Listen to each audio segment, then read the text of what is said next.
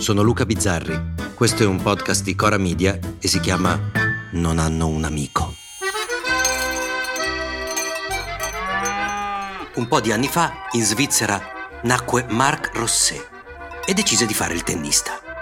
Non era male, eh? chiariamoci, non era proprio un campione pazzesco, ma era bravo. La Svizzera è un paese piccolino, avere un tennista tra i primi venti del mondo era un successo clamoroso. Lui era il più forte. Ecco, pochi anni dopo, quando Marc Rosset era il più forte di tutta la Svizzera, cominciò a giocare a tennis Roger Federer. Roger, Roger, Roger, Roger Federer. His name is Roger Federer.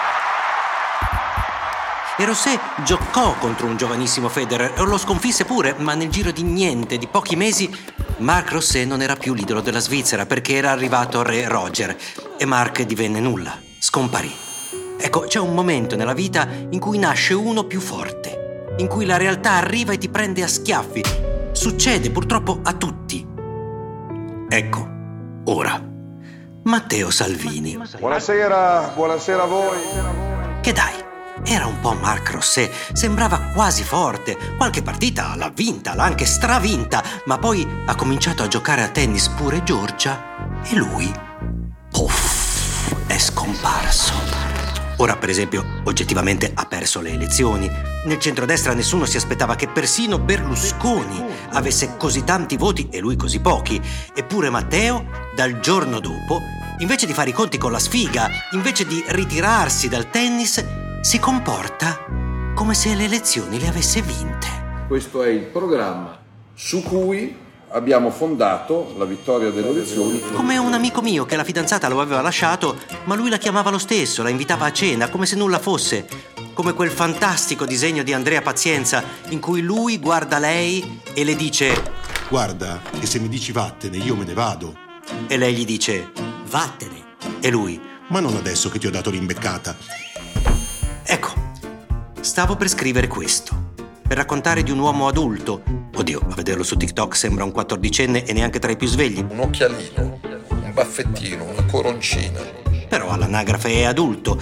Stavo per scrivere di lui, Matteo, che si comporta come se fosse il presidente del consiglio, che scrive programmi, che annuncia progetti di legge. Del ponte sullo stretto io ho chiesto ma quanti posti di lavoro crea? Più di 100.000. E mentre quelli di Forza Italia puntano i piedi ma in silenzio, trattengono il respiro come infanti che non accettano che sia giunta l'ora di andare a dormire, Matteo no. Lui fa finta, si sbatte, parla, si agita, parla, parla, parla. parla. Ma poi, nel momento in cui analizzavo la pagliuzza nell'occhio di Matteo, è arrivato Barack Obama, che in un video su Twitter invitava gli elettori ad andare a votare.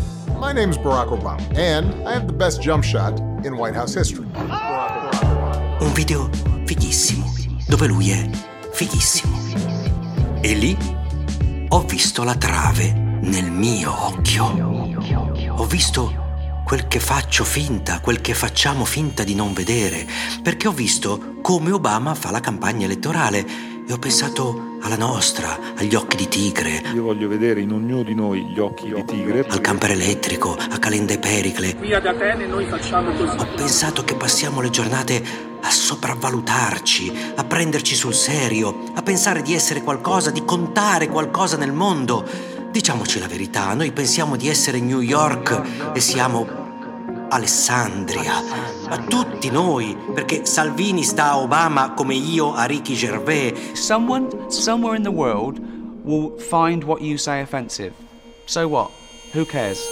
Ed è forse pur vero che fuori da qui non sono tutti Obama, eh? Che lui è un fuoriclasse della comunicazione, poi della politica lo dirà la storia, ma le, le mezze tacche ci sono ovunque. Ma la differenza sostanziale è che le nostre mezze tacche non guardano la realtà, non la vedono e quindi pensano di essere esattamente come Obama, di contare qualcosa, di avere un peso. Oggi sentivo Meloni che parlava dell'Italia, paragonandola all'Amerigo Vespucci, la più bella nave del mondo. La nostra imbarcazione, l'Italia, rimane la nave più bella del mondo. Per citare la celebre espressione che usò la portaerei americana Independence quando incontrò la nave scuola Amerigo Vespucci. E oggettivamente l'Italia ha una ricchezza culturale enorme, certamente. Ma è davvero la nave più bella del mondo. Intendiamoci, la Vespucci non è bella perché ha una storia importante, perché ha navigato tanti mari e ha formato tanti marinai. No, la Vespucci è bella, è la più bella nave del mondo perché nonostante la sua storia e le tempeste affrontate è una nave perfetta, funzionante, dove a bordo tutto funziona come in un ingranaggio perfettamente oliato. L'Italia pensa di essere l'Amerigo Vespucci, ma forse dovrebbe guardare la realtà, come tanti anni fa ha fatto Rosset, e pensare di essere un'altra nave, la Costa Concordia. Sarebbe più sano, più maturo, decisamente più utile. A domani. Non hanno un amico è un podcast di Cora Media scritto da Luca Bizzarri con Ugo Ripamonti. La cura editoriale è di Francesca Milano. La post-produzione e il sound design sono di Guido Bertolotti. La supervisione del suono e della musica è di Luca Micheli. Il producer è Alex Peverengo. Le fonti degli inserti audio sono indicate nella sinossi.